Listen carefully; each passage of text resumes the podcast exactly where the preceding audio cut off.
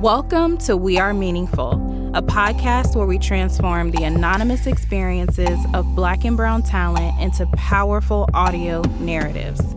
Each month, we center the dialogue around a common theme, providing you, our listeners, with the tools and resources you need to help navigate, grow, and thrive in corporate spaces. Our stories, experiences, and our voices are meaningful. We are meaningful. Hi, everyone. This is Crystal. And this is Krista. Today we're joined by Madison Butler. Madison is the VP of People and Culture at Source Craft Cocktails and COO Principal Facilitator for Make Space Plus, a Pine organization. Her work is focused around talent, people development, and onboarding. She's an outspoken advocate for diversity, belonging, and the ability to be human at work. Madison is a startup enthusiast and is passionate about building inclusive teams from the ground up with early stage companies. She's committed to helping change the narrative around what it looks like to be human at work and hoping to alleviate unconscious bias in corporate America. She's also a native Rhode Islander, but moved to Austin in 2017. And in her free time, she enjoys traveling, watching hockey, and playing with her rescue pups.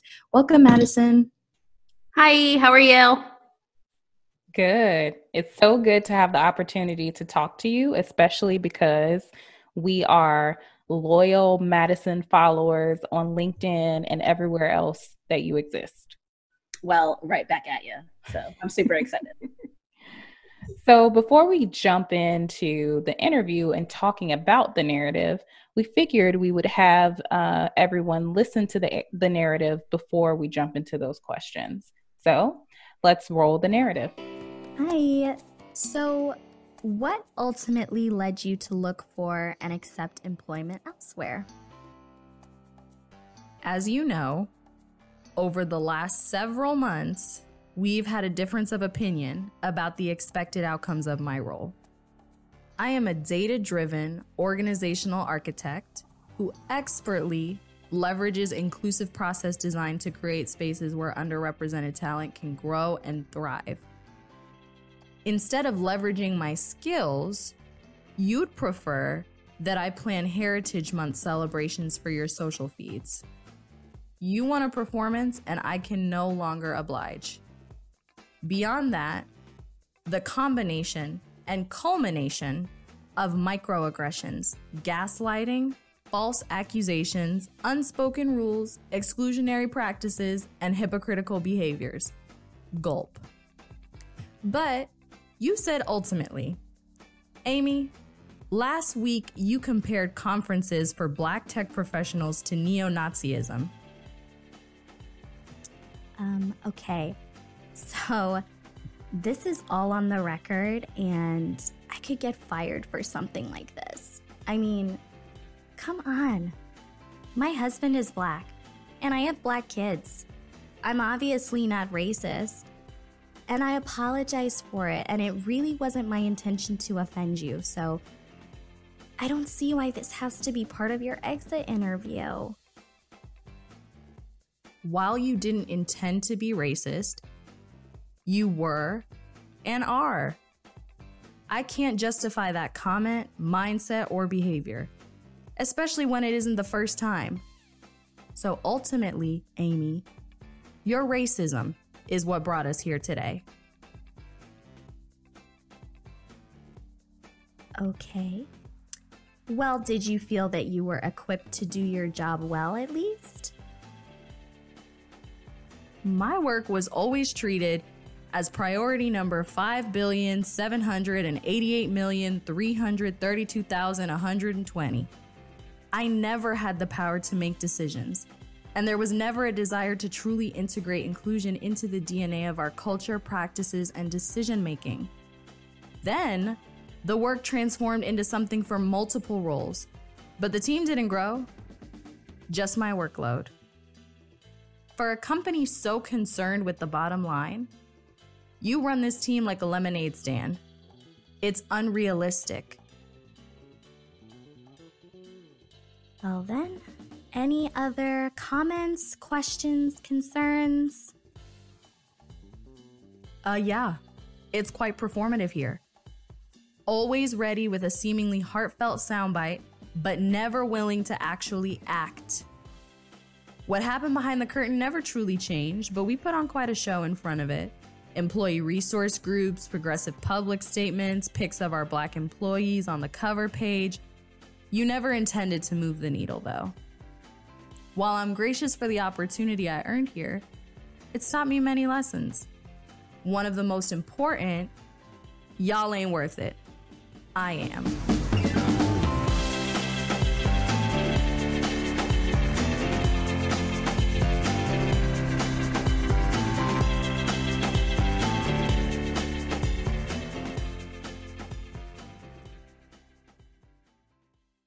So, Madison, after hearing the narrative, what were your initial thoughts and reactions? It sounded like I had to be at an Austin startup. no, I mean it, it, definitely, you know, being someone who lives in the startup startup ecosystem, um, it definitely gave me big startup vibes, and a lot of that is because so much of what happens in startups is performative to impress your board, impress your investors um, impress a bunch of people who don't actually live your life day to day in within your organization. Um, so definitely a conversation that was all too familiar to conversations that I have had here. Yeah, what's so interesting, and I'm not afraid to say it. Um, this story is a story that I had from an employer that I've had in the past. And as I was sharing exactly what went on uh, with that employer, I felt so re traumatized from the first time that it happened. It almost felt like it was happening again because I was reliving it. I would say it's probably one of the worst experiences I've probably ever had when it comes to this work, um, inclusion and diversity work, and being more performative rather than considering how are we changing the way that we do business, the way that we do culture? How are we really ensuring that this is a equitable place for everyone? For sure. And I think that's like something we don't actually talk about enough is how that is actually trauma and how it will come back up for us at later dates and meetings in our regular life. I've had some experiences at work that just they may have seemed minor to anyone else, but I constantly find myself thinking about them when I'm saying things in meetings. And even though I know it will never be a scenario that I run into in my current organization, I can't help but think about it. And so it's like the trauma of it doesn't ever go away because it's just, it's the life we live, you know, being Black and in corporate America. Mm-hmm. Yeah, and it's really interesting because I remember when I first met Crystal, I had trauma that I didn't classify as trauma right? Because I think a lot of the times, to your point, Madison, we don't talk about it in a way where it's like psychological safety, psychological health. I don't think that we understand the power that it has to be toxic and to really have a hold on us for more than like years, even. So, oh, for sure. Like Crystal mentioned, we follow you actively on LinkedIn. You're definitely one of the people that I go to first every time I pop into LinkedIn because I love hearing what you have to say. It's so open, it's so authentic, it's raw, it's listen, this is the truth, deal with it, the T. um, so, can you tell us about your journey to active advocacy for inclusion and diversity? Was it like a switch or something that evolved over time? And, you know, with how raw and authentic you are, what role does fear of retaliation play in your advocacy, if any? For sure. And so I think it's actually a really it's an event, but an event that took me my whole life to figure out. Um, I am biracial. My mom is white. I grew up in super white bread America, went to boarding school, which is super white, went to business school, which is super white. Um, and so when you grow up and everyone around you who is powerful and successful is white, you do a lot to try and fit in to make sure people like you because your vision of success is also white.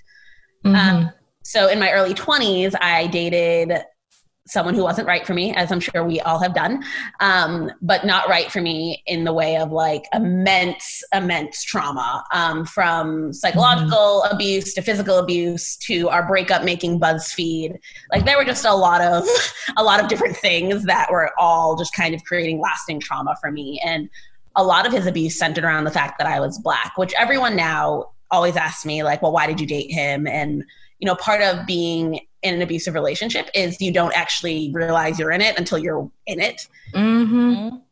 And the thing about abusers is they use the things about you that you can't change. And at the end of the day, I cannot change the fact that I'm black. There is nothing I can do that will make me not black.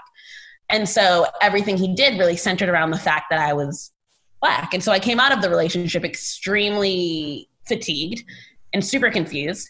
Um, but I made this decision that, oh my God, I'm not going to change who I am for any relationship ever again. Because um, I did do a lot of things that aren't, you know, things I enjoy, like being a stepmom and being a housewife and essentially like being a Stepford wife and like refusing to dye my hair and just random things that I would never do. And so I moved to Austin a couple years later and I applied for a job and they were like, oh my God, we love you so much. La la la la. We want to hire you. And then there was this big fat butt. And they were like, but we need you to change your hair, cover your tattoos, wear a skirt, wear heels. And I was like, ooh. Oh, wait a minute. yeah. Ooh, I wear Birkenstocks like every single day. Um, and that was like the first time that I had this epiphany of like, if I'm going to tell myself that I'm going to show up in my relationships and set those boundaries, why wouldn't I be doing those same things for myself at work? Because work mm-hmm. is just another relationship. Um, mm-hmm. Um, so that's when I coined the blue haired recruiter. So people would stop messaging me if they weren't down with my hair. Um, and then I realized, like, I started talking about it and how many other people felt like me, but also looked like me people who felt like they had to relax their hair to be professional at work, people who felt like they had to turn on their phone voice from nine to five just to be professional. And so I promised myself, one, that I was never going to be that person again. And regardless of retaliation and how people felt about it, I was always going to be a voice for people who didn't have the ability to have one. Chills. When chills, chills, yeah, chills. To- total chills. I'm sorry. It's that part of the episode where I have another question um, that we didn't plan. Um, I need like my own little music to intro it. so you said um, when those who can't have a voice, what do you mean by that? So I recognize that I have a lot of privilege to be able to be as loud as I am about issues. Mm-hmm because I've just I've built this brand for myself where people very much expect that of me. I go into companies and they know that's what they're being handed. Not everyone has that privilege. Not everyone can talk about what it's like to be black at work without fearing getting fired. You know, we, we're still living in a world where it's much scarier to say, hey, my boss is a racist versus like your boss being scared to be a racist. Right. And I have a huge problem with that. But because I have the ability to be loud about that, I want to make sure that I'm talking about the things that people feel like they can't talk about. Even if they can just read it and know that someone else feels the same way they do and other people are going through it, I want to be able to be that voice. I think it is really affirming to read and connect with people who are going through similar situations. I know even having lived through an abusive relationship, you can't talk about it, but I read all the things I could online just to know that I wasn't alone in that situation. Yes.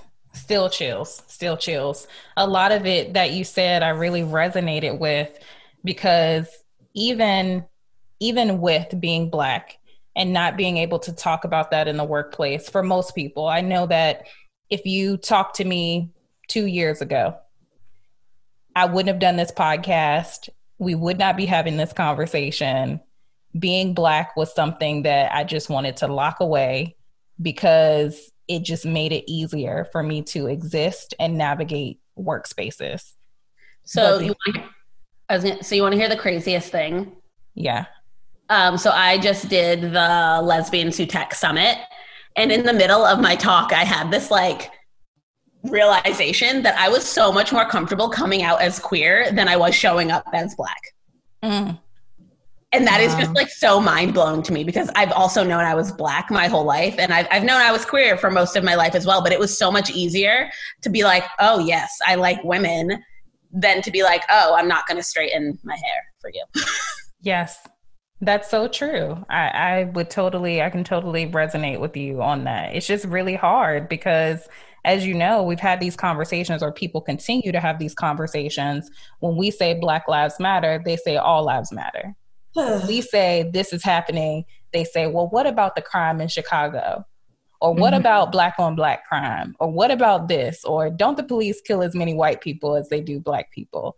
It's almost like at every turn, people are trying to talk you down from how you feel, or not how you feel, but how you experience the world as a Black person. So it was just so much easier, as you mentioned, just to not talk about it, not bring it up, not think about it. For sure. And I also, I think that the other thing, and it makes me really sad to realize that I was conditioned this way. It has nothing to do with my parents or anything, but more so just the way society portrays successful black people, you then begin, you grow up thinking there's like a right way to be black. Mm-hmm. And you you then end up separating people between like the right and the wrong, and there isn't a right or wrong way to be black, but society con- consistently tells us that that's how we're supposed to be. So you're always trying to fall into that left bucket, that right bucket, in order to make people happy. And so what you do is you just end up shrinking yourself so that people can, you know, tolerate you and take bite-sized pieces of you because acknowledging the fact that you're black is a lot for them. And I think, you know, with everything going on right now, we've all probably had this realization that, like, ooh, that one friend who hasn't left our hometown doesn't actually like black people. They just like me because they've made me the exception, not the rule. Mm-hmm. Mm-hmm. And I think snap, snap. We grow up trying to be that exception to like make sure that people like us because belonging is such a key important part of like being well adjusted, you don't want to admit, especially when you're 15, that your friends are racist. You'd rather be like, well, they like me, so that's fine. Oh, deep. It's hard to unlearn that. Yes, for sure. So, speaking of that, speaking of unlearning, speaking of things being different, let's fast forward to where we are today. Not just for people like you and I who aren't afraid to speak our truth at this point, but organizations who have been radio silent forever about systemic racism, who are now showing their support for the Black Lives Matter movement and really taking time to intentionally understand the Black experience in corporate spaces and outside of corporate spaces. So, when you see these messages from organizations, how do they make you feel as a Black woman in corporate America? Oh, God. um, so I think the worst one is seeing it from an organization that I worked at and knowing they actively treat their black people terribly. So like I don't care how many coins you threw at, you know, a nonprofit. That's awesome. I'm glad that you did that. However, it's performative if everyone in your community that is black feels unsafe every day. Mm-hmm. Like if you're only doing it to look good on Instagram and you wanted to post a little black box because it got you a lot of likes and it got you more followers and therefore you probably got more conversion on your website, that makes me feel icky because now you've used black trauma as like a brand push. And that's inherently gross. and I think that's a lot of what we saw in the last couple of weeks. I know just like scrolling through my Instagram feed, companies who have never talked about any kind of civil discourse ever. It was just like black box, black box, black box. Black lives matter, black lives matter, black lives matter. But like, would the black people at your company feel like they matter? Or do they now feel uncomfortable because you've posted this, but you actively don't promote them, don't pay them well, and generally treat them bad? Listen. right. And I think it's also quite a leap that we've seen too, right? Companies who've never said anything. And now they're coming forward with really, really eloquent statements about systemic and racism, sorry, and their stance against hatred. And it's very, very I don't know, it doesn't feel necessarily multifaceted. It just feels like a soundbite. So I guess getting at what you were saying and how it's sometimes performative, although I do recognize some companies are actually doing the work. And there's a lot of people behind the curtain who are pushing real, true change.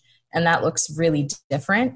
But um, to your point, Madison, I think there's a really big chunk of us who are also seeing statements from companies that we used to work at being like, this is bull. Mm-hmm. mm-hmm. Womp womp. and it's like, is your brand that important that you want to get on the internet and lie? Because, like, let's be very, very, very clear. No one, not a single company in Austin, not a single company in Silicon Valley is above and away scandal. You need one person to talk about it. And that's mm-hmm. it. Yeah. And so, like, then all of that stuff that you posted isn't going to matter because now you look worse than you would have if you just never posted it at all. Yep, 100%. But people forget. yeah, and people, I think people at this point, building, even building up to this point, have started to be more vocal about their experiences in organizations. There's lots of platforms that have popped up for people of color to share what their experiences have been in these corporate spaces. And they are a lot more accepting of our experiences and and they believe us a lot more than a website like Glassdoor, for example. I think um, there have been times where I've tried to post stories on Glassdoor of my experience at a company and it's blocked. Wait, you want to hear the wildest Glassdoor story? So I worked at a company in Austin and they got a whole bunch of Glassdoor reviews while I was there. They were all really bad. Um, and so when I left, I left, I wrote one as well. Um, and then all of a sudden, every single bad Glassdoor review was gone and including mine and my account was blocked and i was like this ceo literally went to glassdoor and told them i wrote all of them. No. No way. So to clear their name because almost every single review mentioned their name um, because that's what happens when you're not a good ceo people people bring it up and that's Glassdoor's rules. You can mention anyone in C-suite. And so then like literally, literally every Glassdoor review I've ever written for any company, good or bad, salary or just a review, gone. Wow. Wow. and yep. I'm assuming was this like for a startup, Madison? Oh, you know it. Right. I'm like because no real CEO has the time. Like I I was at a I was at a startup too and our CEO would respond with these like really long winded, defensive, super fragile responses to every poor review this that they got on Glassdoor. And it was like super gaslighting because they would say, Yes, I'm sorry that this was your experience and this is how you felt. Exactly. I'm sorry that you, you, you, had a bad experience here, but I'm sorry that's how you perceived your experience. Like, mm. how can I perceive my experience differently than what my experience actually was? That's exactly it. Absolutely. And then on top of it, it's like we're always working to be better. We appreciate this feedback, even though you just told me you didn't hear any of it. So shut up. There, wait, theirs would like literally call people liars and be like, well, this didn't happen. oh my goodness. Moral hey. of the story if you are a black or brown person, Mm-mm. find a website that is targeted for you that will allow you to speak your truth and share your experience. For sure. And I mean, I think that's the other thing that is the crappy thing about being in the startup ecosystem is like it is truly an ecosystem. And so this same CEO who shouldn't have had time to even like deal with me once I quit scrolled through 576 weeks of my Instagram to find a meme that they thought was inappropriate to send out to different people that I work with in town to see if they could they could get me fired from different like things I work on. Yikes. Time. Some, yeah, that's Time. fragility right there. You could stop being a startup if you. Who listen. So I have really, and I, I'm going to speak for Krista in this case. I've really enjoyed this conversation with you, Madison, and I'm sure our listeners want to know where they can find you online, although many of them are probably already following you. So my Insta and my Twitter is Madison Amelia B. I swear a lot on both of them, just an FYI. I'm slightly more tame on LinkedIn, which is uh, LinkedIn slash the blue haired recruiter or just Madison Butler. But if you type in blue haired recruiter, I'll come up. Perfect. Yeah. And if you're not following her, please do because Madison said it earlier, right? She looks to post so that she can be a voice for the things that some groups of people can't say. And I feel like that every time I read her posts. Every time I read her posts, I'm really grateful that somebody can say these things and that somebody does. Yes, and I'm normally clapping like say that this, mm-hmm. and people come people come to her comments with foolishness, and she's like, "Excuse me, no, I don't think so, not today, not today, Satan." I leave a snarky comment and exit the chat. That's it. I don't engage. I like make you embarrassed one time and then I leave. Thanks for tuning in to another episode of the We Are Meaningful podcast. Follow us on Instagram at wearemeaningful.co and visit our website to learn more about our community and how you can get involved. We're excited to hear your thoughts on today's episode. Talk to you next week.